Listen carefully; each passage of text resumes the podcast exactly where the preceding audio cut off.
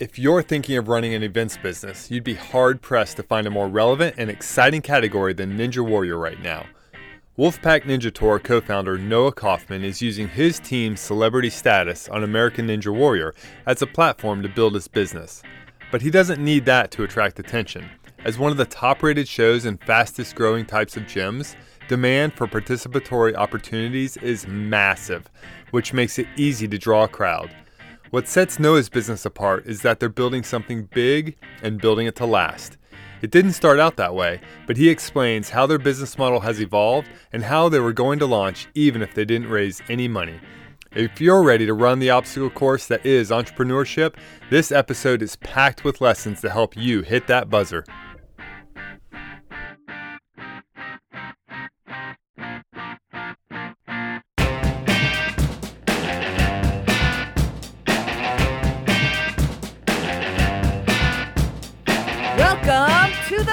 Cycle, the podcast by Tyler Benedict that explores the startup stories and growth tactics of hundreds of entrepreneurs, plus his own tips and tricks learned over two decades of launching, running, and growing businesses, including BikeRumor.com, the world's largest and most popular cycling tech blog.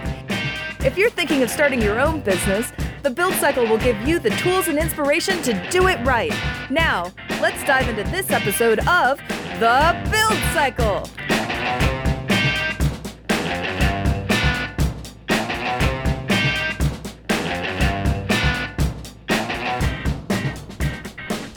So, Noah, you're one of the main celebrities that we see on American Ninja Warrior, you know, and especially you guys have kind of almost, I think, found a way to build your own celebrity more so by doing the Wolfpack theme and team and all that. But Yeah. real quick, maybe just tell us like how did you get into Ninja Warrior and what was the first season you were on and how did you get to the point where the Wolfpack came to be? Yeah, no, absolutely, Tyler. First, I mean, thank you so much for having me, and and uh, you know the build cycle is great, and uh, no, definitely want to share the story because it's it's pretty interesting.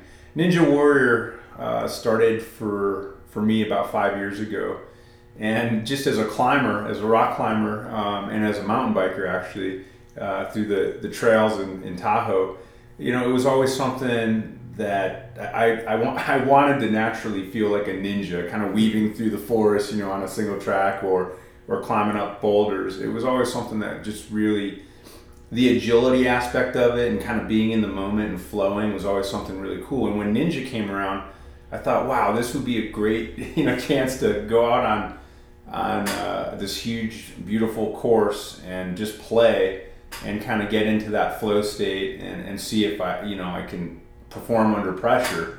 Um, you know, the pressure of either being on TV or, or, you know, or just having one shot at the whole thing.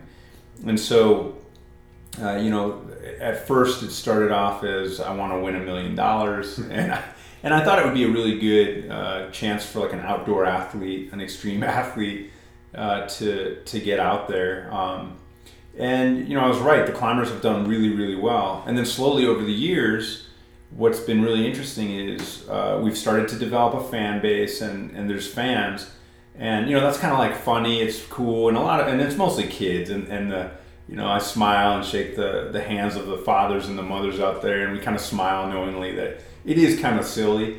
Uh, you know, it's it's kind of funny, but then with the kids, it's like we're superheroes, and so when we tell the kids, hey, you know, stop drinking soda pop or stop eating candy, the kids like listen and they want to be ninjas, you know. So now some of their heroes are ninjas, and it's really uh, exciting because we're making an impact there. And so Ninja has slowly transformed from kind of the selfish thing where I wanted to make a million dollars into let's use this platform and let's use, um, you know, let's leverage our fan base and leverage our position to, to tell kids and families about being healthy and try and get this country back on track. So it's Right. exciting. Yeah, and it, we'll, we'll definitely dive deeper into that because it seems like that's a big part of the, the mission behind the business you guys are creating around this. But um, so, what was the first season you were on the show? Yeah, the first season was ANW five. Okay. Yes, ANW five. And it's season nine that just started this week. Mm-hmm. right? Steven, and then I've done. Uh, I've been captain on Team Ninja Warrior of. Uh, our team is called the Think Tank. That's for the last two years. So both seasons of Team Ninja Warrior, which is a spin-off on USA, Actually, I think I'm on in the next couple weeks here. So right, sweet. Yeah. Well, I, I- you already know you did, but I'll say good luck. yeah, thank you, thank you. so the um, then so, so from season five, like, was the Wolfpack thing a thing in season five, or did that come about like a year or two or three in? Right. So we were all really close friends because we were like the climbers on the show, and we were doing really well together. And we always trained together, and we just kind of sat down one day and we're like, you know, we're already like a little crew. Why don't we give ourselves a name? You know, because the everybody on Ninja is so it's such an individual kind of sport, but we really pushed each other and cheered for each other, and we're like, let's just, you know, we want to see each other succeed. So, so we sat down and you know, I mean, it's kind of generic, uh, but uh, we were kind of, I just kind of came together naturally. We called ourselves the Wolf Pack. And, um, you know, at first it was a little bit of a joke, I think, uh, but then it slowly took on its own life. And I, I'd say season ANW 6, our second season, it, it- we really started as the Wolf Pack. And then it was either ANW 6 or 7, but we were the only ones really to finish the course in Denver and it was like all of like the four of us friends who were the only ones with our finisher patches out of you know 130 people and then we did really well in vegas and uh, ultimately sent one of our teammates up to the top of the tower so that was exciting Yeah, it's awesome. And so the the original Wolfpack then was, I don't want to guess, but Yeah, right. You and me uh, brian arnold ian dory isaac caldiero and megan martin is the she wolf uh, and then now Isaac won the million dollars, and he's like, "Okay, this show is too stressful." Yeah. which it is. It's very stressful. So he's asked what happened to him, man, because you Yeah. haven't heard anything from him, or I haven't anyway. Right, right. Well, right. In the A and W universe, he fell off the map, and everybody's like, "What happened?" But for us, he's just you know he's still a bro, and he's out climbing, and he lives in uh, Chattanooga in Tennessee, Oh, cool. and he's climbing full time. He travels the world. Uh, you know, he's trying to make the money last, and uh, uh, yeah, and, and and you know it was it was a little weird for a little while because we, we definitely wanted him to stay, but we supported him obviously going and living his dream um, of just climbing full time. So no, he, Isaac's awesome, and he's still out there in the Cool. world doing his thing. Cool, that's great. So then the um, the Wolfpack thing was it is- from the start. Was it ever an inkling that you guys would turn this into a business, or was it just like, hey, we're just this is kind of silly and fun? No, yeah, it was just silly and fun at first. And really, what made it turn into a business is people started asking us, "Hey, do you do classes? Do you do uh, you know appearances? Do you do public speaking? Do you do all this stuff?" And uh, at first, we were doing it for free, and it started to monopolize our time. And then, you know, we thought like, well, maybe we can make ends meet with this. You know, I'm a I'm a physician, so my wife's a physician. Honestly, I I'm not really that motivated by you know financial gain. Um, I, I you know there's an old saying if if you if you make more than you spend, then you're rich. You know, and so like we're fine. You know, we're not hurting. But the rest of the wolves are definitely in different stages of life where they're kind of scrounging, and I've always been very entrepreneurial. And so I figured if we could combine this like with a good social mission to make an impact on the world, give to charity, and then make money for the team or whatever, um, so that they you know so they can continue to be the role models and inspiration that they are, um, then that that would be like a noble business to pursue.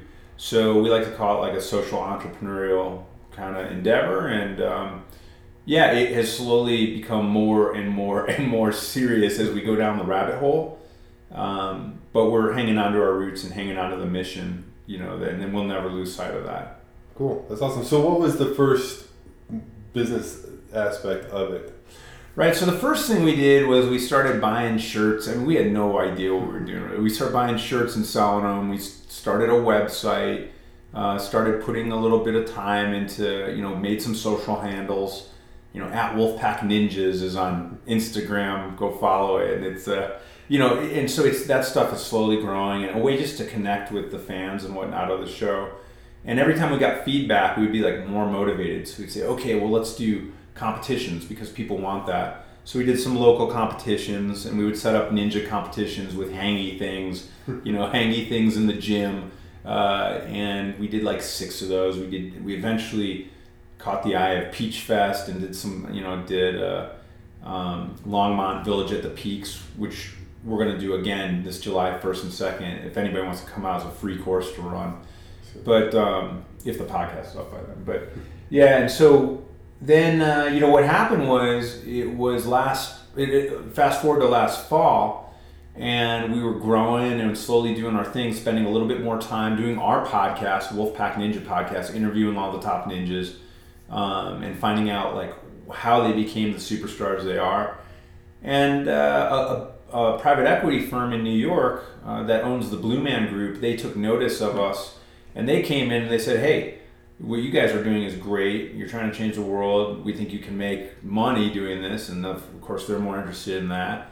And uh, they said, "How about we join forces and we grow your brand?" And and, and so things have just kind of really taken off from there. And we've all kind of become more savvy along the way at business, which is a double edged sword, of course. It eats a lot of your time, but it's been worth it. It's been a fun journey. Yeah, cool. So the the investment thing. Well, before the investment thing, yeah, and, and the event series and stuff. It, you guys were doing. Um, I might be way off base on this, but I think you guys were trying to do like almost a rep business for a lot of the other ninjas, not just Wolfpacks, but like a lot of them. Like if Sony needed, you know, right. say um, Jessie Graff to show up, well, right. you guys were her agent for that, right? Right, in a non-exclusive way. So a lot of the ninjas already have agents and managers and stuff, and they're trying to make it in the world, you know. But what really is special about the ninja brand is that there's more value, there's additive value in when all the ninjas come together than there is when it's just Jessie Graff or or someone else like that. Uh, you know, one of the other top stars. It's it's people are more excited when all the ninjas come out. So yes, we started representing ninjas uh, in a non-exclusive way, so they still had their own representation. Just if we could bring something to the table, and the big thing we brought to the table was being a part of this tour. And so we made the Wolfpack Ninja Tour, and we've started doing live events in arenas. And the one that we had in Magness in April was just an off the hook success. And so now we, we've got another one November 3rd to 5th um, here again in Denver. Uh, and, uh, um, and then we're going national. So it's really exciting. And the ninjas will all be a part of that. And we're still finding opportunities for ninjas. So it's really cool. Cool. Yeah, that was really interesting uh, idea when I saw that because I was like trying to. So quick backstory, like I was actually thinking of opening a ninja gym too. Like it was going to be ninja slash indoor climbing slash parkour slash like obstacle training, like a little bit of all the stuff that kind of goes right. together, but you can't really find it all in one place. Right. And then I, I, quickly realized that it would become all consuming. I wouldn't be able to do oh like, my gosh. biker yeah. stuff I do. So it's I, I kind of put that in a hold because we like to travel too, and there's just like that would go away real quick. Totally, yeah, no, and we've had the same thought that that type of gym, that hybrid kind of gym, is probably the gym of the future. That has a little bit of everything. Yeah.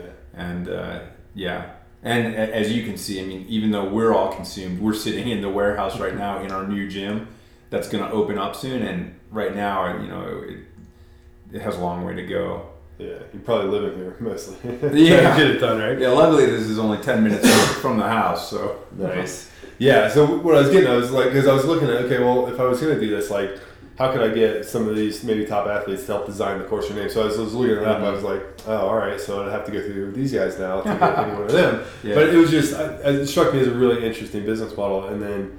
Um, to do that, like, did you guys see any success with that? Like, did, were you helping the book, and was it was that side of it making any money for you? Um, not really. Uh, while that while that was coming together, I mean, that was pretty recent. That was like in in fall and summer this last this last year, and uh, yeah, I mean, there were opportunities that were coming online for the ninjas, but we weren't really trying to profiteer off that. We were just trying to centralize and bring all the ninjas together. So we weren't really charging very much at all. I mean, it was almost like a free service. Uh, I mean, there was like a little bit to cover some overhead, and there were a couple opportunities that came online for ninjas, but nothing really, not like a huge commercial or this or that. So now we're still doing that, but really we've turned all the opportunities um, and we've taken it, and it, it, they're all kind of mostly coming through the tour that we're doing, and all the ninjas are a part of this tour. And so, uh, you know, the tour pays the ninjas, and it's really become the best opportunity for all the ninjas uh, right now. And more opportunities are coming out of it, and the deals that are coming together because of it. And so, um, it's interesting how one thing leads into another. So, yeah, it was a good idea to bring the ninjas together, but that in and of itself, um, we would have had to have been knocking on a lot more doors, and it takes a lot of work to find work for ninjas. Right. So this way, it's all under one roof, and it's a little bit more straightforward. Right. Cool. The uh, so how many athletes is that encompass? How many do you work with and plan Yeah. on bringing to each of the tour stops? Right. So uh, right now, um, we're still in the process of talking with some ninjas, but um, probably about forty total Oh, wow. of the top ninjas. Yeah, are uh, and uh, um, at least twenty to twenty-five right now are um, all signed up in exclusive agreements. So it's pretty cool. Yeah, and and it and it benefits them because there's profit sharing in the company. They're you know they're part of this company and there's ownership. Like even it's crazy. I mean, this is a Ninja owned and operated uh, company, and our partners have been very gracious with taking care of ninjas and.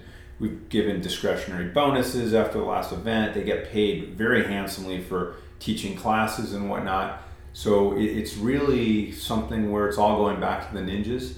Um, I mean, obviously we have to pay for like these this huge, you know, a couple hundred thousand dollar uh, truss obstacle course. Yeah, I looked into how much that stuff costs. It's not cheap. no, it's not cheap, but um, you know, I mean, it, it's exciting to have a big giant playground that we can move around anywhere. And at these events, literally multiple kids and families independently have come up to us and said, "This was better than Disneyland. This was the best weekend of Johnny's life." And Johnny's like, "This was the best weekend of my life." And you know, um, and like one. Uh, one uh, set of parents was even like, and we went to Disneyland last week, so That's awesome. yeah, so Yeah. we were really doing something here. It's well, and I think like having all that the truss structures and everything, it looks way better than the gyms that are all made out of wood. And nothing against that, because like you know, like some of my buddies that live near us opened one in Thomasville, and it's great. You know, it's all made out of wood. He did a phenomenal job,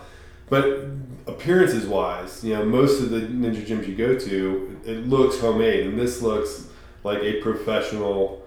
Yeah, you know, this looks like Disney World as opposed to going to right. you know, I don't know, the somewhere else. Yeah, and no, and it's it's true. It's very exciting. And now that we have our warehouse gym, I mean, we'll have a we actually have a free to the public grand opening party with food trucks on July 22nd up here in Loveland, um, and then we'll start classes. And we're taking signups right now uh, for classes with Wolfpack and with Top Ninjas. So it's pretty cool, and the spots are filling up. Oh, I bet. Yeah. So the equipment that you have here, because you mentioned there's, we'll have pictures in the show notes and everybody for, to see what's going on. But um, so there's a whole more, whole other section of it that's coming. That'll be like the pro course. Mm-hmm. The stuff that's set up now is that the same stuff that you do you dismantle that and roadshow that when you go to the events, or do you have a whole different yeah, setup? everything with the pro course. Oh, And, wow. And uh, if you want to see video of the top ninjas racing at our first event, go to wolfpackninjatour.com.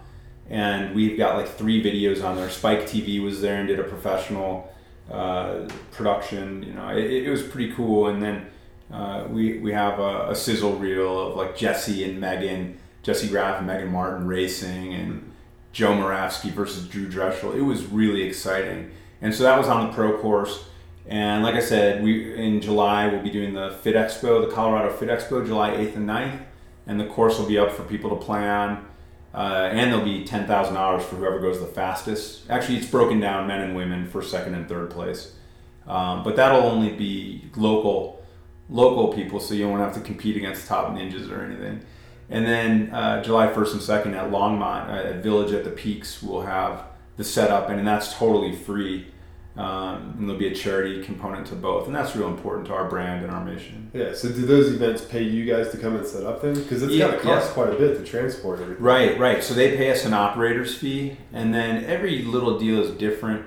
Um, sometimes we and we sell merchandise, and you know we sell the posters and the hats and the shirts, and you know, and the kids love that, and we sign the we sign stuff, and and um, you know, so generally there's revenue from the merchandise, and there's revenue from an operator's fee.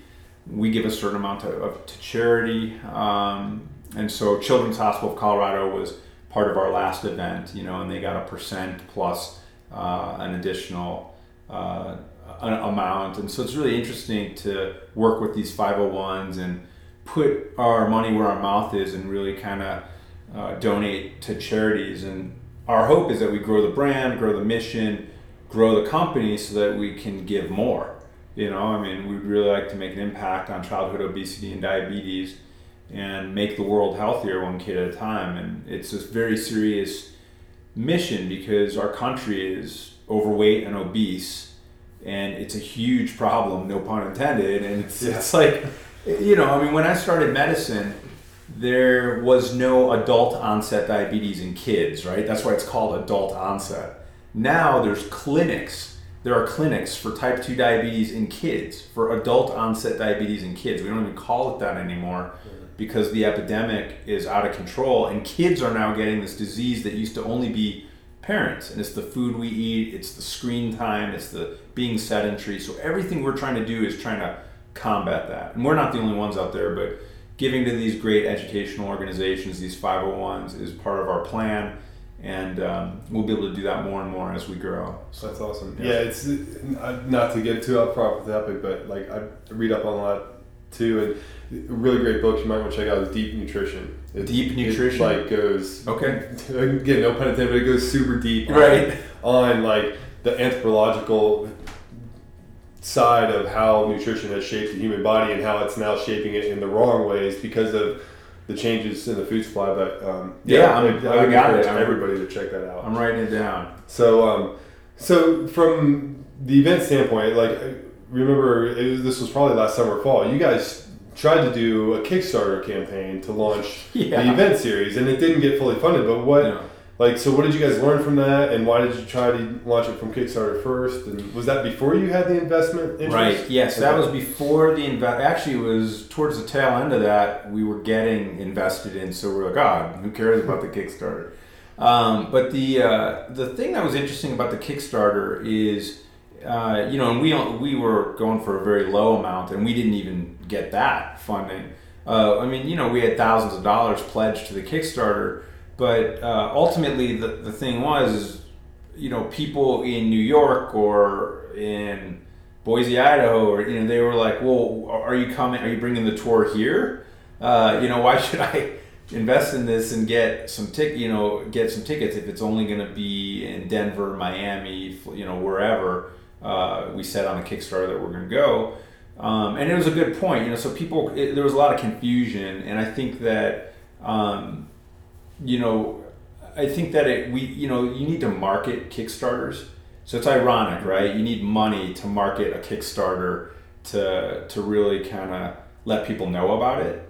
Because unless Kickstarter puts it up on their main page, you know, you can tweet it out, but you know, it, it's it's not it's not that easy. So a lot of these Kickstarters that get funded or get funded at like 10x or 20x, they have professional companies that are marketing them. So they invest money and they're using Kickstarter as like a marketing technique. So we learned quite a bit from it um, in terms of what exactly people were looking for because we got a lot of feedback that said, "Hey, I'd love to, you know, put in a hundred bucks towards this uh, and help you guys, uh, you know, realize this this dream. We'd love to go to a tour, but you know, we can't come to Denver or New York or where you're going to have the tour. Are you going to come to Florida? If you did, you know, we'd happily put in this money.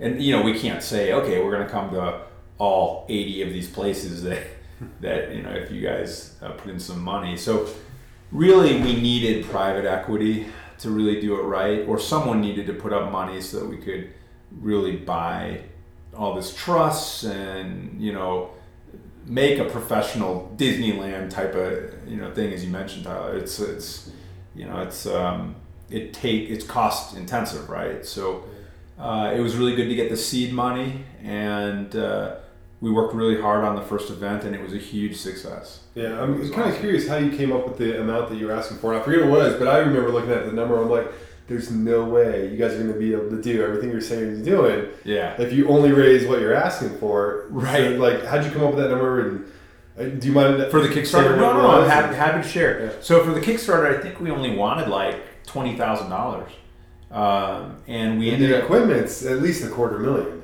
We, oh, Right? at least, yeah. And we we came up with uh, with six thousand dollars or something. So we came up short and didn't and didn't get funded. Um, and, and so we did have, you know, it wasn't like we were completely oblivious to the fact that we wanted to spend a lot of money on course. But what we were going to do with that twenty thousand dollars was um, we were going to, uh, you, you can actually rent quite a bit of truss for, uh, you know, a few thousand dollars. We could have rented this much truss for, and we were going to put on and bootstrap our way into our first event. And at that time, the model was to do it outside. Um, and we were going to do these outside tours. So all we really needed to do was rent truss. We had a lot of the um, hangy things and equipment already. Uh, so it, it would have been super ghetto, you know. It, it would have been super ghetto, and we had made money, and so we had banked, you know, um, another I don't know twenty thousand dollars or something. So we probably could have stitched something together with that, an outdoor event, and you know, it would have been like our own Peach Fest or something. It would have been a fun festival. There would have been food trucks and whatnot. We had this vision, um, but it wouldn't have been it wouldn't have been as sophisticated or professional as it was in April when we had our uh, you know our, our equity partners and we really put something cool together. And we blew we blew it out of the water. You know, we were forty percent over our optimistic for, forecasts and expectations and That was the event in Denver. that yeah, Spike filmed. Right. Yeah. Yeah. And uh, again, you can see footage of that on uh, WolfpackNinjaTour.com, and we've got some sizzle videos and whatnot. But it was so exciting, you know. We had a packed arena. Uh, we did the wave, you know, around. We did the Star Spangled Banner. We had Miles, the Denver Broncos mascot, there, and uh, it was just really, really, it was really fun. It was really a lot of work, though. Yeah, I bet. So then, what? Now that you've got the capital and you've got the equipment, before I forget it's like, how do you guys own trucks, or do you just rent trucks to come and grab the stuff? Like, how many trucks does it take to move all this? So we have three semis right now. Um, we rent the trailers and we rent the drivers when we need them. Um, you own the cabs, the trucks? No, no, it's all rental right now. It's more cost efficient. Uh, ultimately, I'm sure we'll we'll own that, but everything's incremental. I mean, uh, we're sitting in the warehouse now. This warehouse is obviously it's about uh, twenty thousand square feet, and we've got those three semis that you saw. Those are ours out front, or I mean, they're you know we're, we're renting those, uh, and and the warehouse. So we don't, you know, we're being cost efficient right now, and we're growing incrementally, and. Um, you know, we, we definitely are stepping on the gas in a big way, but um, yeah, I mean, it, it's it's exciting. 2018 will be will be all over the country: LA, New York, New Jersey, um, uh, DC, Houston. So it's it's really exciting, and we're in talk with we're in talks with venues and sponsors, and it's it's just really growing really fast. Everybody wants to be a part of it, That's awesome. so it's really neat. So then, the the series, are, are you going to replicate at each of these stops what you did in Denver? Uh, yeah, well, build, measure, learn, right? I mean, we built this great thing. Uh, we saw what happened, and we've already tweaked it to make it way better. What were Uh, some of the things you learned? Like, what are you changing? Oh yeah, so we started too late. We started at 7 p.m. on on Sunday night for the pro finals. Oh. So the show that everybody wanted to watch was Megan Martin versus Jessie Graff, and all the top ninjas racing each other, and it was fantastic. I mean, it was like nail biting sports action, heart pounding. It was it was so good.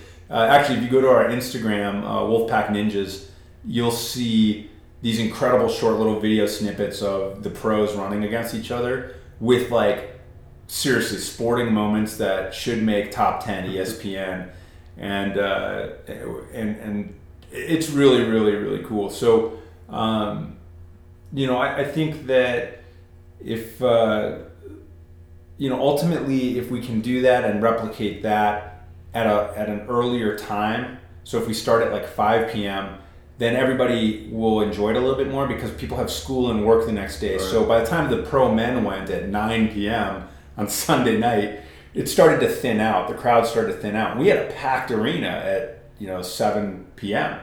Um, and so you know, but it, it, there's a lot of kids in our our uh, demo, so in, in, our audience, and so we just want to make it more special for them. Um, so that's one of the hundred things that we're going to change.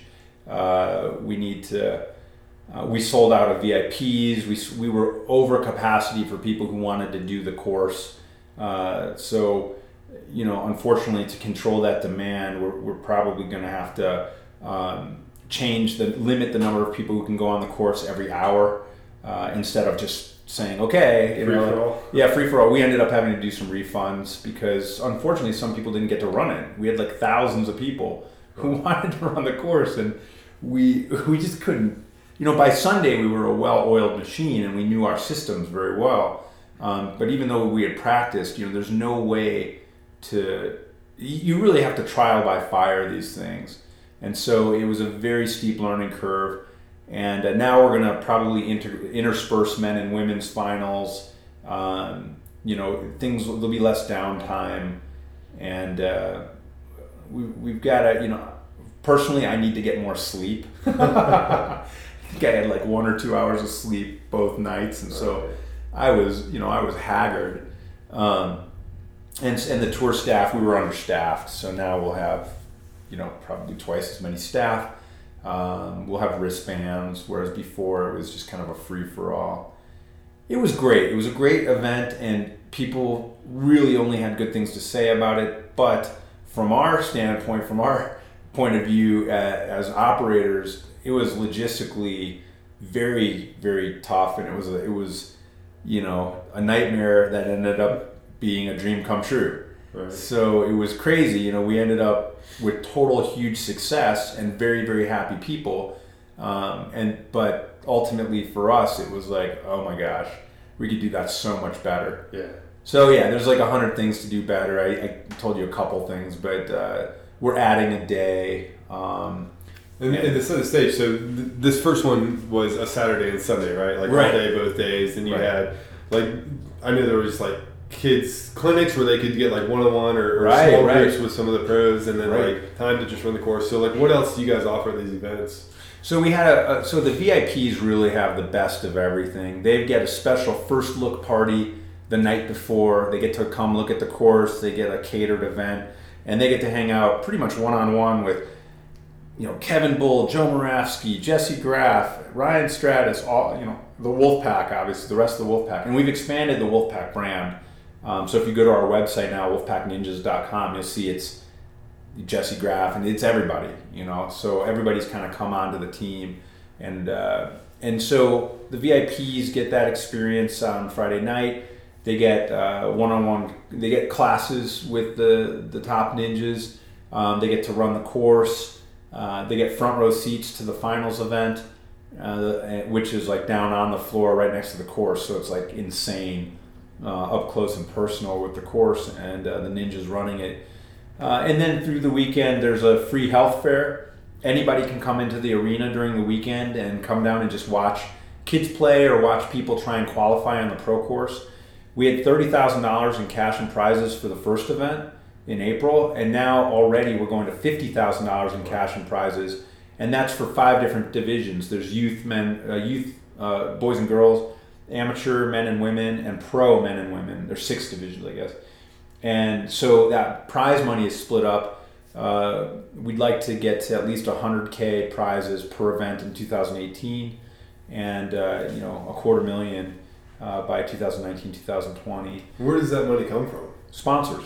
Okay. Yeah. So who, sponsors. who are the sponsors and, and, Denver event? Um, well, no, it's a good question. So uh, up front, that comes from uh, ticket sales. We're just putting everything right back in.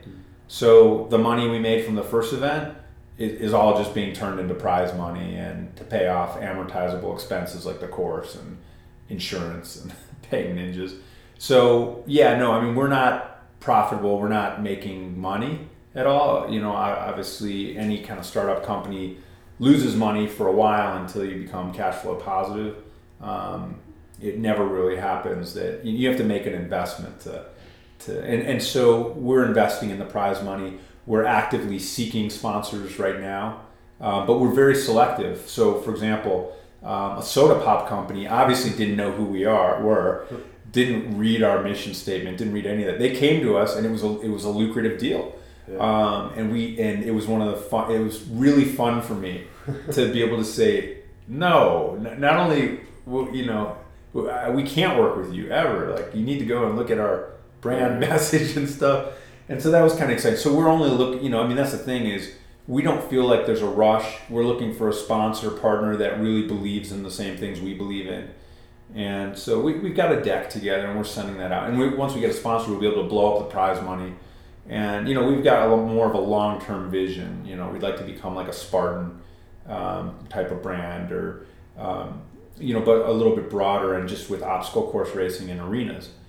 So, yeah, I mean, the sponsorship uh, will ultimately support the prize money, support the athletes, and support the event um, itself. Uh, Is this sustainable to run these based only on entry fees, or do you need sponsors to make you up? need sponsors. Live events don't. You, I mean, some live events. You, look, we could make a little bit of money probably with uh, the costs. You know, people are like, "What? You know, seventy-five dollar ticket? That's expensive." But you know, Spartan has one hundred fifty dollar tickets. right. You actually- what's Disney? Almost two hundred. By the time you're out of there, you're spending three hundred bucks per person a day. Right, no, that's exactly right. And and uh, people think we're making money hand over fist, or that people are making. You know, people saw how many people we had. You know, over four thousand spectators, and in Magness Arena, and wow, you guys must have made so much money. Well, no, it doesn't work that way. So um, these events cost so much to put on that yeah, most live events uh, really don't make money from. Um, uh, from yeah the ticket costs and whatnot. You can make a little bit maybe uh, and eventually become profitable, but that's you know that's really it's mostly about sponsorship and the other business verticals that grow out of the brand and um, yeah, and then obviously ultimately uh, distribution of media and whatnot. Yeah, let's talk about that then, because you guys had Spike TV filming the one in Denver. So Uh-huh. what happens to that footage? Do you guys make money off of that? Like, how is No. that being used? Right. So that just extends the brand, and that we don't make money off of it. Um, it's just it was for a charity cause for their charity cause VOW, uh, Veteran Veterans Operation Wellness.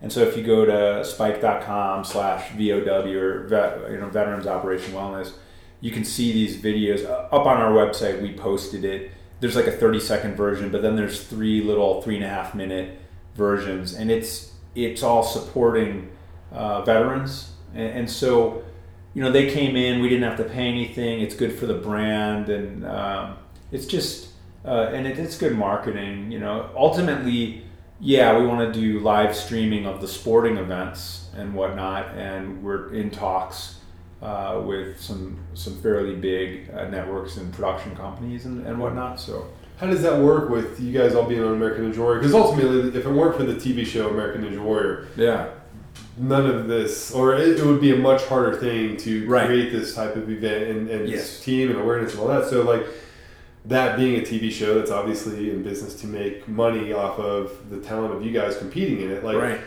do you are there conflicts with them? Do you have to sign agreements where you guys won't film Right. and televise your own events? So right, right. There are agreements with them that all the ninjas sign, and we so we love American Ninja Warrior. We have a very good relationship. They signed off on the Spike production, said it was okay. So we go to them and ask them basically. We are not allowed to do an unscripted reality TV show that is about obstacle courses. So we'll never do that, and we, we won't compete with them ever. Um, it, it's just you know that would be like biting the hand that feeds you and we respect and love american ninja warrior i mean it has given us the platform and they respect and love the ninjas because the ninjas have created all the value on their show. Um, ultimately though a sporting event is something that we can do. And you know it's a very different uh, type of animal. So um, you, you know it's it, it wouldn't be a prime time network show.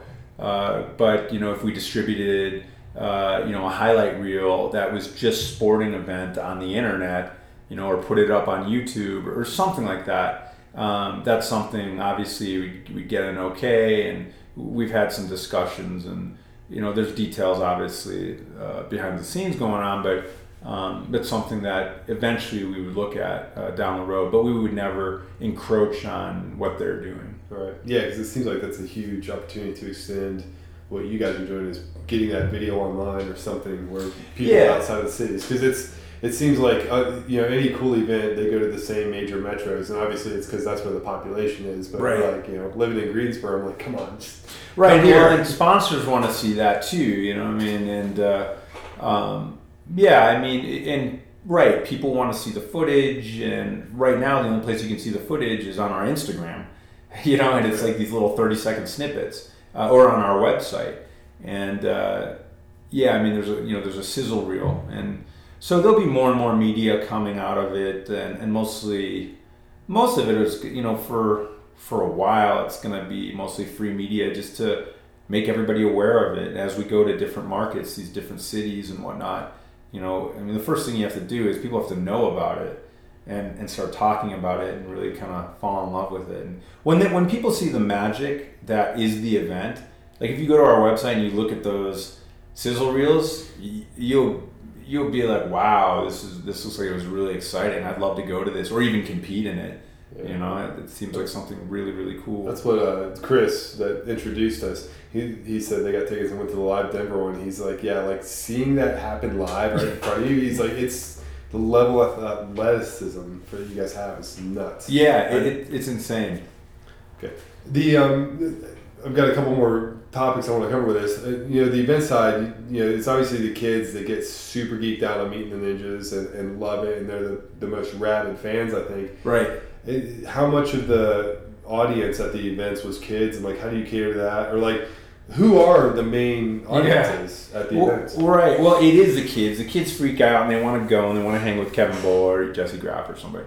And then so they're you know tugging on mom and dad's arm and you know it's maybe it was Disney World uh, six months ago and you know maybe now the Wolfpack's on the horizon or the Wolfpack's in in the hood so to speak and so um, you know I, they want to go so bad and our marketing is definitely um, a lot of it's grassroots and uh, a lot of it's handing out postcards and doing school events and talks and talking to the boy scouts and you know hitting our, our demo and and the demo really is kind of this co-viewership that watches the show on TV which is you know parents uh, young, you know young parents and their kids ages uh, 4 to 12 or whatever. Um, but then the athletes there's also all the OCR athletes the climbers the the all the mountain people you know? I mean everybody who is just so naturally athletic and talented and skillful they can come out and for some reason they do better on the course. You, you give me a good mountain biker a good surfer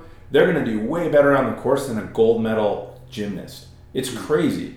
You know um, most people who's uh, in track and field guys are real good at it. Um, you know people who you wouldn't expect you know the but uh, the outdoor athletes are really good at ninja. Uh, maybe it's because they're used to adapting to changes that nature give them you know or like when you're when you're riding a, a trail or when you're trail running you're constantly calculating and constantly doing different angles and your body is just it's not like linear it's not like the same thing over and over. Whereas a gymnast maybe does a ring routine you know like a million times in their life and becomes like a perfect ring man you know or like a floor or even all around special specialist you know. But for us outdoor athletes it's just this huge array of movement. So all those all the spartans all the ocr everybody um, just naturally does so well at the event that that that's also our demo is this kind of like uh, uh, you know teenage to 40 something. You know i mean it's like a really broad uh, athletic slice of the population uh, people who are really fit and so they can come out and they can compete in their divisions for glory or money here's the here's the medals you yeah, I was know reading that. It's pretty cool. yeah, this is a Dan Gable. I'm holding the our one of our gold medals. You can hear it kind of jingling. The quote that we have on here is a, a Dan Gable quote. He was like one of the world's best wrestlers ever. And it says gold medals aren't really made of gold. They're made of sweat, determination, and a hard to find alloy called guts. and uh, you know, I, I I really love that. And so there's a you know we are building a sport. We're building this head-to-head racing sport that's really exciting. Um, but and so the demo includes all the athletes, but really everybody who was there at the event was parents and, and their kids, you know, and, and so um, and yeah, and, and we learned a lot from them, and they're just so excited to be Yeah. part of the magic. How do you market that? Like, I, I know a lot of you guys live here in the, the whole Fort Collins Boulder area. Right. Um, there- you know, there's a heavy concentration of not just climbers, but now climbers that have become very successful Ninja Warrior competitors and athletes. Um, but when you go to like Miami or New York or something where you don't have this strong base of built-in, you know, people on the ground, like, so how do you reach? How do you market the kids in this day and age? That's Yeah. approved. Right, right. Well, and, and that's the thing is, you know, we're marketing fun and health, so it, it's already parents approved. You know, parents approve of, of Ninja. They just do. I mean, it's kind of like a family, a family thing that uh, prioritizes uh, self-reliance, uh, self-confidence, deter- you know, uh, dedication to self-improvement. I mean, all these athletes on Ninja Warrior are so inspirational because they've dedicated so much time to to a goal and they you know stay away from drugs and alcohol. They are constant they're very fit. They're doing incredible things. They eat right. And you know once you do that and once you get good at one thing in life it's easy to be successful at other things. So i think that ninja is a it's like a you know training for ninja or becoming a better ninja is a homily for what you can do with your life in general either in business or in science or in whatever you want to pursue. You know you could be the best teacher you want to be and so ninjas like that. So parents approve of it. I mean, I'm a you know I've got a five year old, and I the only thing he watches is Ninja Warrior, really. You know, and his favorite his favorite ninja is Joe Moravsky. I'm like, what about Dad? You know, chopped liver, and uh, he doesn't care that Dad's a ninja. You know, Joe Moravsky. So. Um, So how do you reach those kids in like in Right. Uh, Miami or New York or wherever? So right, and the way that we we reach those kids uh, locally is through grassroots. It's through on the ground. It's through uh, you know handing out postcards, going to schools, talking about giving motivational lectures, um, you know, to kids. Maybe running them through a sim- like an easy obstacle course, and uh, really a lot of it's grassroots. A lot of it is through social media. Uh, all of our ninjas combined have like about three million in social reach, and most of it is our demo, you know, and our kids.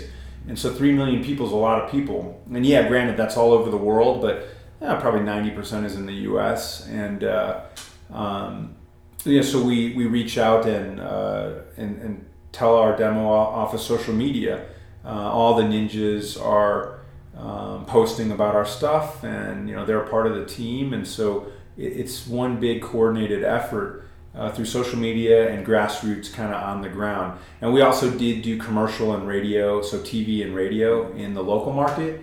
Um, and those are interesting deals because uh, it's a media partnership, and we don't really uh, profit from those, but uh, it's it's uh, kind of like a shared uh, deal where the um, the media distribution, either TV or radio, uh, they get to sell advertising against what we're doing, and you know, brought to you locally in part by and Wolfpack Ninja Tour, brought to you locally in part by Joe's Subaru or whatever. And so that's a that's interesting. So you know, certainly we have a marketing budget as well, and uh, so we pay for some advertising. There's magazines. Uh, obviously, kid. There's kids magazines that we get into, and but like I said, it, it's it's all good, right? It's for a charity cause, and what we're doing is so healthy, and it's such a such an important thing right now in our society, and, and so I think we're really filling a very necessary gap, which is like where did PE go, right? Like right. PE's gone, and it's screen time, and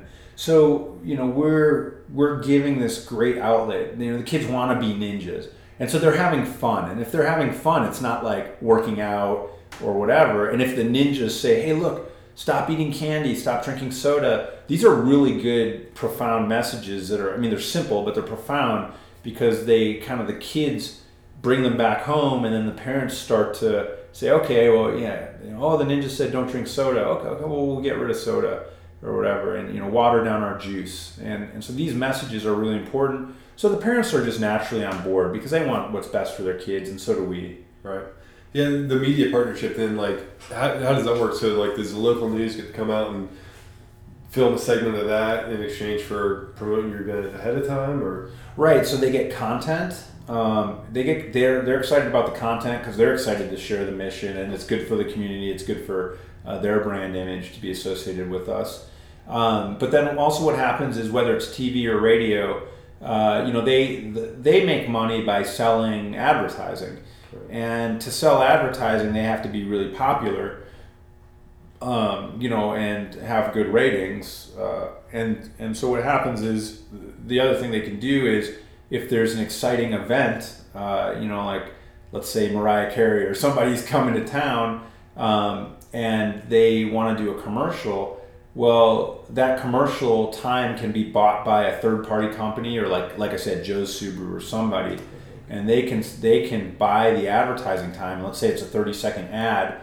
They could have 15 seconds of it be like, oh, Wolfpack Ninja Tour, um, you know, uh, is coming to Denver, you know, whatever, whatever dates, November 3rd to 5th, which is when our next one's going to be.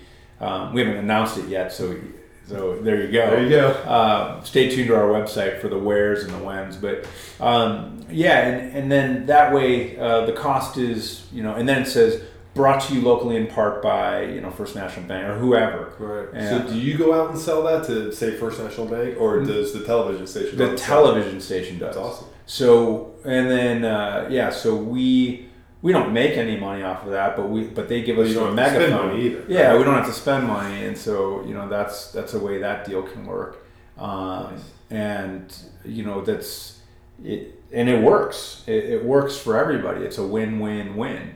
You know, it's a it's a very mutually beneficial.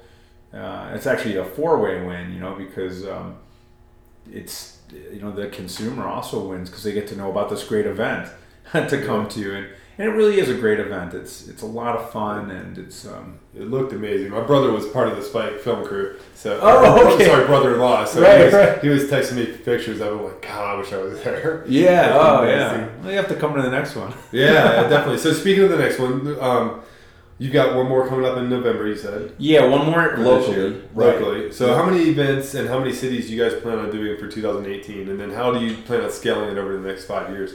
Right, right. So, wow, five years is a long time, and we have thought through that. Uh, basically, 2018 will. We, we don't want to.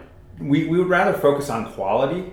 So we don't want to just try and flood. You know, go to every single city. We want to keep it special. And uh, so 2018, uh, you know, we'll probably do six six events or something. Maybe you know four to six uh, venues and cities.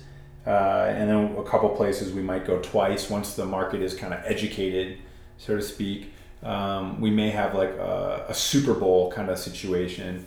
Uh, we haven't uh, released what we're going to call it yet, but like a, a, a tour finale of all the top ninjas, and that will be a different format, and that's exciting. We, and we'll we'll probably announce that sometime with the next season. But so that's 2018, and we'd like to see you know the prize money obviously go way up, and then uh, 2019 and 2020 just kind of build off of that in in the cities that we're at, and we might have some spin-off events. Right now we're head-to-head racing, but there's no reason why we can't do um, longer format or uh, you know or difficulty or any any one of those things. I mean that's the beautiful thing is we can now we have all the stuff and we've got the the creative IP and we know how to make obstacles. We know how to make them easy enough for kids and really fun for the pros uh, because we've been ninjas for so many years that uh, you know it that's you know anybody can buy truss and can buy obstacle stuff but really knowing how to make it incrementally harder and make it the just right difficulty for kid for every age group uh, and to have fun because that's the most important thing right, Right. so uh, is to have success and fun if you just get shut down then it's it, you know you're never going to try it again so um, we the courses we have we even have easy courses for people who are totally off the couch out of shape so if you ever wanted to try ninja believe it or not there's ways to do it without it you know being Without Uh, being a rock climber. yeah, yeah, without having to be able to do 10 pull ups, you know? Like, we had an eight year old do our pro course. Nice. So that's pretty exciting. And then, and then that was the same course that the pros had a ton of fun on. And uh, we're competing for, you know, in this next event, they'll be competing for over $50,000 in cash and prizes. So, uh, yeah, I mean, so, and then we'll scale from there in, in 2020, 2021. Um, it's crazy to think that far out, but uh, yeah, I mean, we're going to grow it into a huge new sport. I think that um, we're getting to a point in history where there's so much, you know, it's not real ADHD, but we are all a little bit ADHD. There's so much information so quick, you know you- you're on from one thing to the next to the next. Who's got time? Um, and, and it's kind of sad in a way, but people don't really sit down uh, and and go and watch a football game or a baseball game quite as much. You know, it's Right. it's like people are really excited by uh, you know fast action, you know, nonstop, uh, you know, things that are happening, and, and I think our sport is doing that. So I see it really growing into the sport uh, of the future, and I mean, I'm look, I'm very optimistic, Right. but um, yeah, but uh, I, I see this being yeah the sport of the future, and uh, we're we're we're making it. You know, we're creating it. It's really exciting. Yeah. So what I want to cover two more things. So opportunities and competition. So let's start with opportunities. It's, it sounds like from what you said, you know, it's like anybody can buy truss. Anybody could technically open a gym, right? But Mhm. it's like so. I interviewed Chris Warner.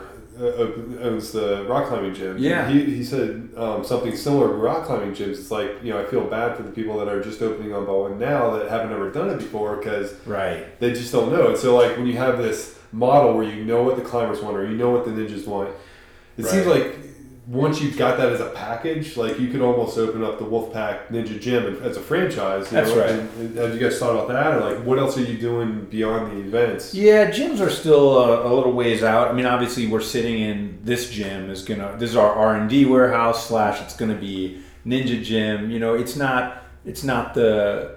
You know, the like three to five million dollar investment gym. That's state of the art. That's still a couple years away, probably. We'll get into gyms. We'll extend the brand and in you know all kinds of directions. Obviously, there's so many different business verticals that we can pursue uh, with the brand, and it's really important for us to grow the brand because you know, yeah, anybody can make a ninja gym, anybody can uh, make any one of the you know could make a tour even you know, but really the brand and the mission and what we're doing with all the ninjas and having all the ninjas really makes us unique and, and makes us special. And so our primary focus is the brand and not spreading ourselves too thin, you know? So we really want to focus on doing a few things at first and doing them really right. So uh, we want to focus on the brand and developing the brand and growing our, our reach uh, and then focus on the tour and make sure that the tour is just this perfect thing that we're devoting a ton of time to. And then, yeah, gyms are certainly uh, an option down the road in the future, and and the market is our. You know, we know that ANW uh, ATS is already going to make gyms. Uh, we know there's going to be ANW branded gyms, and so you know we'll kind of see how that goes and. And they're also, uh, you know, they're doing other things, which is great. It's great for the market uh, in a rising tide, you know, it raises all ships. So uh, this is it's all good for the market, and uh, you know, it's all about educating the market and giving people an outlet to get their ninja on. And and so for opportunities, yeah, they're endless and they're limited by our creativity. Uh, and, and I would say that And, and the capital, I presume. well, yeah. I mean, the, the capital is there for good ideas. Now, now that we have a great partner, um, you know, if we if we've got something that makes sense, and uh, then you know we can kind of pursue what we want. But if we try and do everything at once, you know, we're going to collapse underneath our own weight. So we need to be smart about it. So I I think that while the opportunity's there, we're going to focus on the things that we do best right now and then we'll grow uh, organically and uh, uh, certainly aggressively, but uh, we, we got to be smart about it. So we need to temper that growth with uh, some realism. Yeah. so where does the podcast fit into the business model? Are you guys going to keep doing that? Because I know how long, how much time it takes to, Yeah. you know, not just record but then produce. Right. Yeah. And I, I used to edit for like eight hours. I mean, uh, so the podcast is taking a, a little bit of a hiatus. Uh, we, it's funny because we're about to put out another one, uh, and uh, you know, but we just interviewed Chris Sharma, and we've we've got all the top ninjas on there. We've got Matt and Akbar from the show, Kacy Catanzaro, Jessie Graff, all these top ninjas. So we really have this great. Uh, you know, we've got like 50 episodes or something, and, and they're they're they're great. We've gotten great feedback. So they're just kind of out there right now. Um, we're spending so much time doing uh, all this other stuff that we're taking a little break from the podcast. Sure, ultimately that will be uh, something that will be a great you know way to market also uh, what we're doing and to tell people what we're doing. It's a very inspirational podcast, but it's not our primary focus right now. Um, it just kind of adds value to the brand, and um, but but yeah, uh, it's yeah. I mean, sir, you know, we're we we don't want to put too much advertising, you know, on uh, on things that we're doing. We did it for a while, and we're still doing it actually on the podcast. But you know, it, it really and it brings in a little bit of of money, but um, you know, ultimately, uh, we really are focused on on we, we kind of have to grow the brand, and once we do that, then things like the podcast and the website and everything else that we can kind of monetize. Uh, we'll be able to do once the brand is is bigger with a bigger foothold. Right. So- How does the you guys have some kind of like a little membership thing? It's, it's kind of like a kids club Yeah. on the website. Is that pretty active? Like how how is that doing? So we haven't even. Re- it's funny, yeah. We haven't really advertised that uh, too much yet. We we did a, a just a couple uh, tester ads, but um, we haven't advertised it on our social media. Uh, we've launched it, but we want to grow it slowly. So we're giving our VIPs a chance to go in. There's a forum. There's a point system. Uh, there's an app called Wolfpack Juniors. Uh, Wolfpack Junior, sorry. And if you go to wolfpackjunior.com, you can get a free ebook. Uh, and yes, it's a me- membership club. And on the app, you can video chat with Megan Martin. Uh, you know, and you can chat with the different ninjas. And it's a, a mentorship club. Uh, one thing that we want to make sure is that we have the infrastructure and the ability to um, to have the club be very valuable to people without all of a sudden having a thousand kids in there and it taking all of our time just trying to video chat with every kid. So we're still tweaking and, and building, and that hasn't been. It's there and it's up, and we've kind of let it. It's kind of like a silent launch, uh, and it is out there, and we do have members, and we do talk with them, and you know, you know, they have personal. We've got personal records on there, and there's a point system, and you earn different levels uh, for dedicating yourself to, uh, you know, improving everything. So if you do more push-ups or more sit-ups, so it's great for kids, uh, and it's it's a cool club. Uh, it's funny you asked about it. Yeah, that's definitely part of our future vision is really growing and expanding that. Yeah, sounds like you might have to shift to like a Facebook Live thing where multiple people can be conversing. With Yeah, yeah. It's one on one, man. If that thing scales, like Oh, I know. Well, right, and, and so right, exactly, and so that's kind of up front. The people who are lucky enough to get in early get, get to have little conversations with Jessie Graff and whatnot. But um, you know, over time, right, we'll need a solution for that, um, and it'll probably be like yeah, once a week, maybe a Google Hangout or something like that. You're right. You know, it's, Cool. So let's talk competition. You guys, you know, for your event series, there's also, uh, I want to say more on the grassroots level, but you've got uh, NNL, yeah, and then I forget the name of that one, but there's two basically. competing- UNAA. Yeah, UNA. Uh, sort of like, um, not credentialing. What's the word I'm looking for here? Uh, leagues, like kind of ninja Yeah, like they've got their leagues, or they sanction. Say, thank you. That's the word. Yeah. You know, they sanction events, and so Uh-huh. you know, at these ninja gyms, which are just popping up left and right Yeah. around the country, which Yeah. is awesome.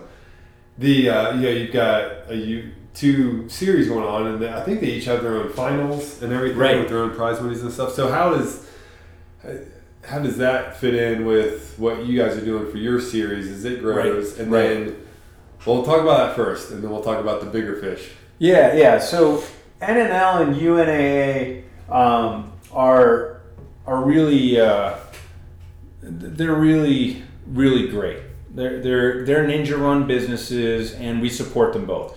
I actually have a call later on today with UNAA, and I'm talking with Chris uh, in Vegas. Um, tomorrow I'll be flying out to Vegas uh, for American Ninja Warrior, and so you know the it's very interesting. We support them. We don't view them as competition. Uh, we're doing live arena events and we're doing head-to-head racing, and their formats are, you know, totally different. And we want to see them grow. We want to see them blow up. Uh, we like that they're, you know, they're leagues. We like that they're ninja owned and operated. They're kind of grassroots, just like we were.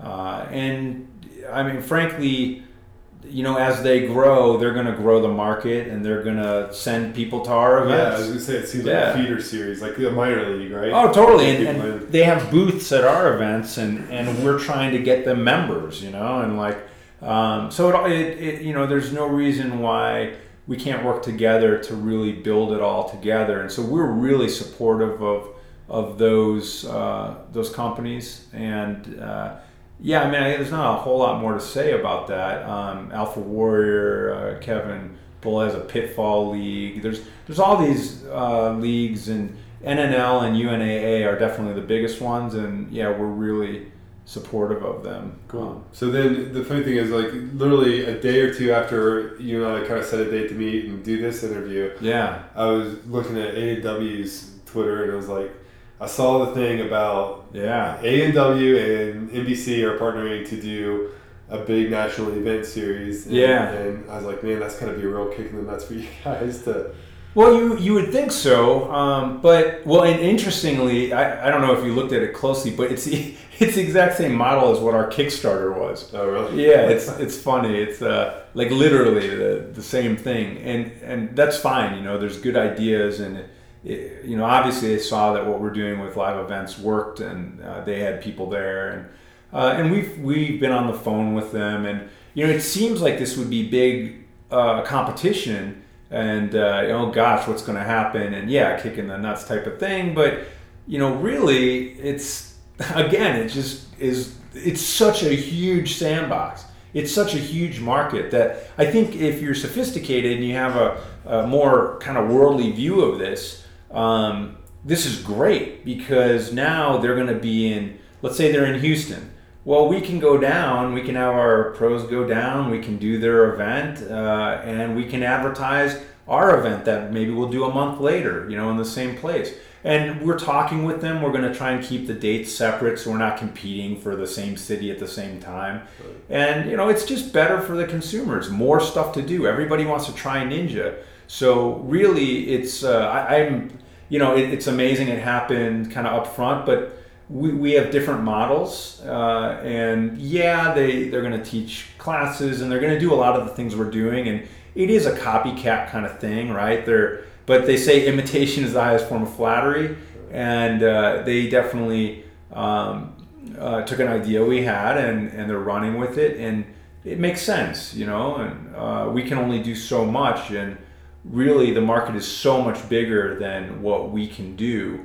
And so it only makes sense. I mean, they are the brand. They are, or ATS is working with the brand, um, you know, with NBC to partner up to do that. And I I think it's great, and I wish them huge success. I mean, it's just going to help us. Yeah. So- So, when you say, you, or much earlier in our conversation, you said you had kind of exclusive deals with a lot of the athletes, like 40 of the best, Mm-hmm. most well-known athletes. So does that mean that like they're exclusively going to work at your events and teach at yours, or do you think? Yeah, promote and endorse our events. Um, but no, we want every. We wouldn't limit any ninjas from doing any other events, so they can do NNL, UNAA, uh, ANW, uh, you know, whatever it is, and um, they. Yeah, I mean, no, absolutely. We don't want to limit anyone. We just want to keep it kind of unique and special that the you know these pros are teaching. You can really only come and you know take a class with Jessie Graff uh, with the Wolfpack Ninja Tour. So that's what's kind of special and unique about us is that um, yeah we've got the ninjas and uh, so you won't see those same athletes teaching the classes at the ANW series. no not the ones that are on our team. Okay. Yeah, and um, but the, but there'll be some athletes who I mean, they'll still have great nin. There's so many great ninjas, and I'm, they're going to have great ninjas too teaching at their events, and they're going to provide a lot of value uh, for people who want to do ninja.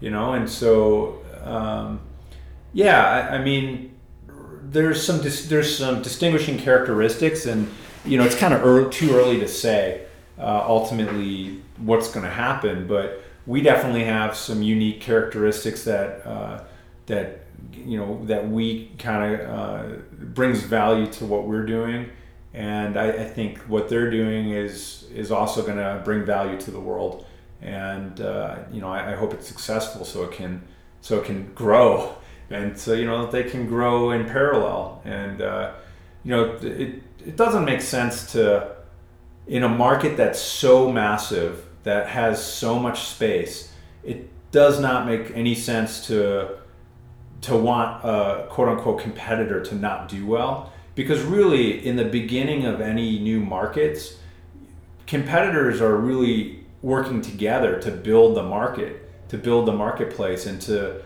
you know like you have to it's like different stores in a mall or something right the you need like 50 store or 20 stores in a mall for people to want to come to the mall and go to you know and go and do these different things with a food court and stuff and, and the analogy is you know we're just different stores where people can come and get their ninja hmm. on and you know so we're working together um, and there's there's so many people interested in this and so much demand that there's going to be more you know, I guarantee you, there's Rockford Ninja Warrior. There's and they're great. They're gonna start going into arenas. Uh, you know, there's there's all these different you know people who are thinking about doing it because the need is out there and, and the world demands it. So awesome. Well, I know you're slammed and. Uh, we're, oh yeah, we're now so thank you so much for your time. Oh, Tyler, hey, thank it. you, brother. It's yeah. uh, it's been really fun and great, and it's fun to talk about this stuff. It's exciting. Yeah, it is, and I wish we had time to geek out on some training stuff, but we'll. Uh, oh yeah, yeah. We'll talk about that another time. Yeah, well, thanks so much. I mean, people can follow us at Wolfpack Ninjas on Instagram. Uh, come to our website, uh, wolfpackninjatour.com, and check out the videos of the first event. And hopefully, we'll see everybody November third to fifth at the at the big event. I mean, it's gonna be it's gonna be insane, and so we'll be announcing that in the next few weeks. And uh, awesome. Yeah, thanks so much, man. Yeah, thank you. Yeah.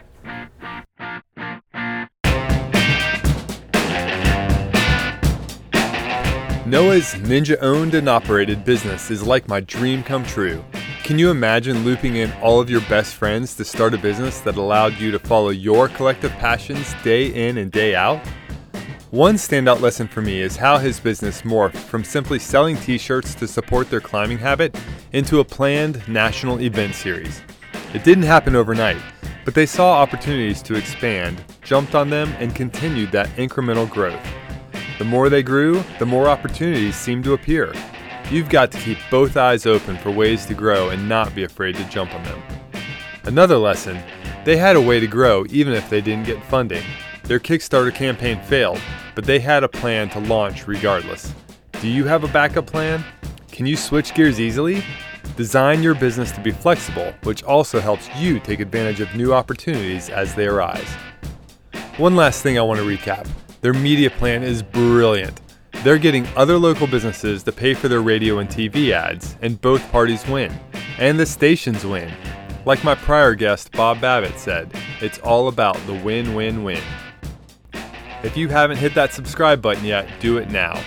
Go ahead, right now. Because you absolutely, positively do not want to miss the next episode's interview with Strava. You know, that massive global social platform for athletes? That's Strava. Here's hoping you hit a couple buzzers this week. And as always, thanks for listening and keep building.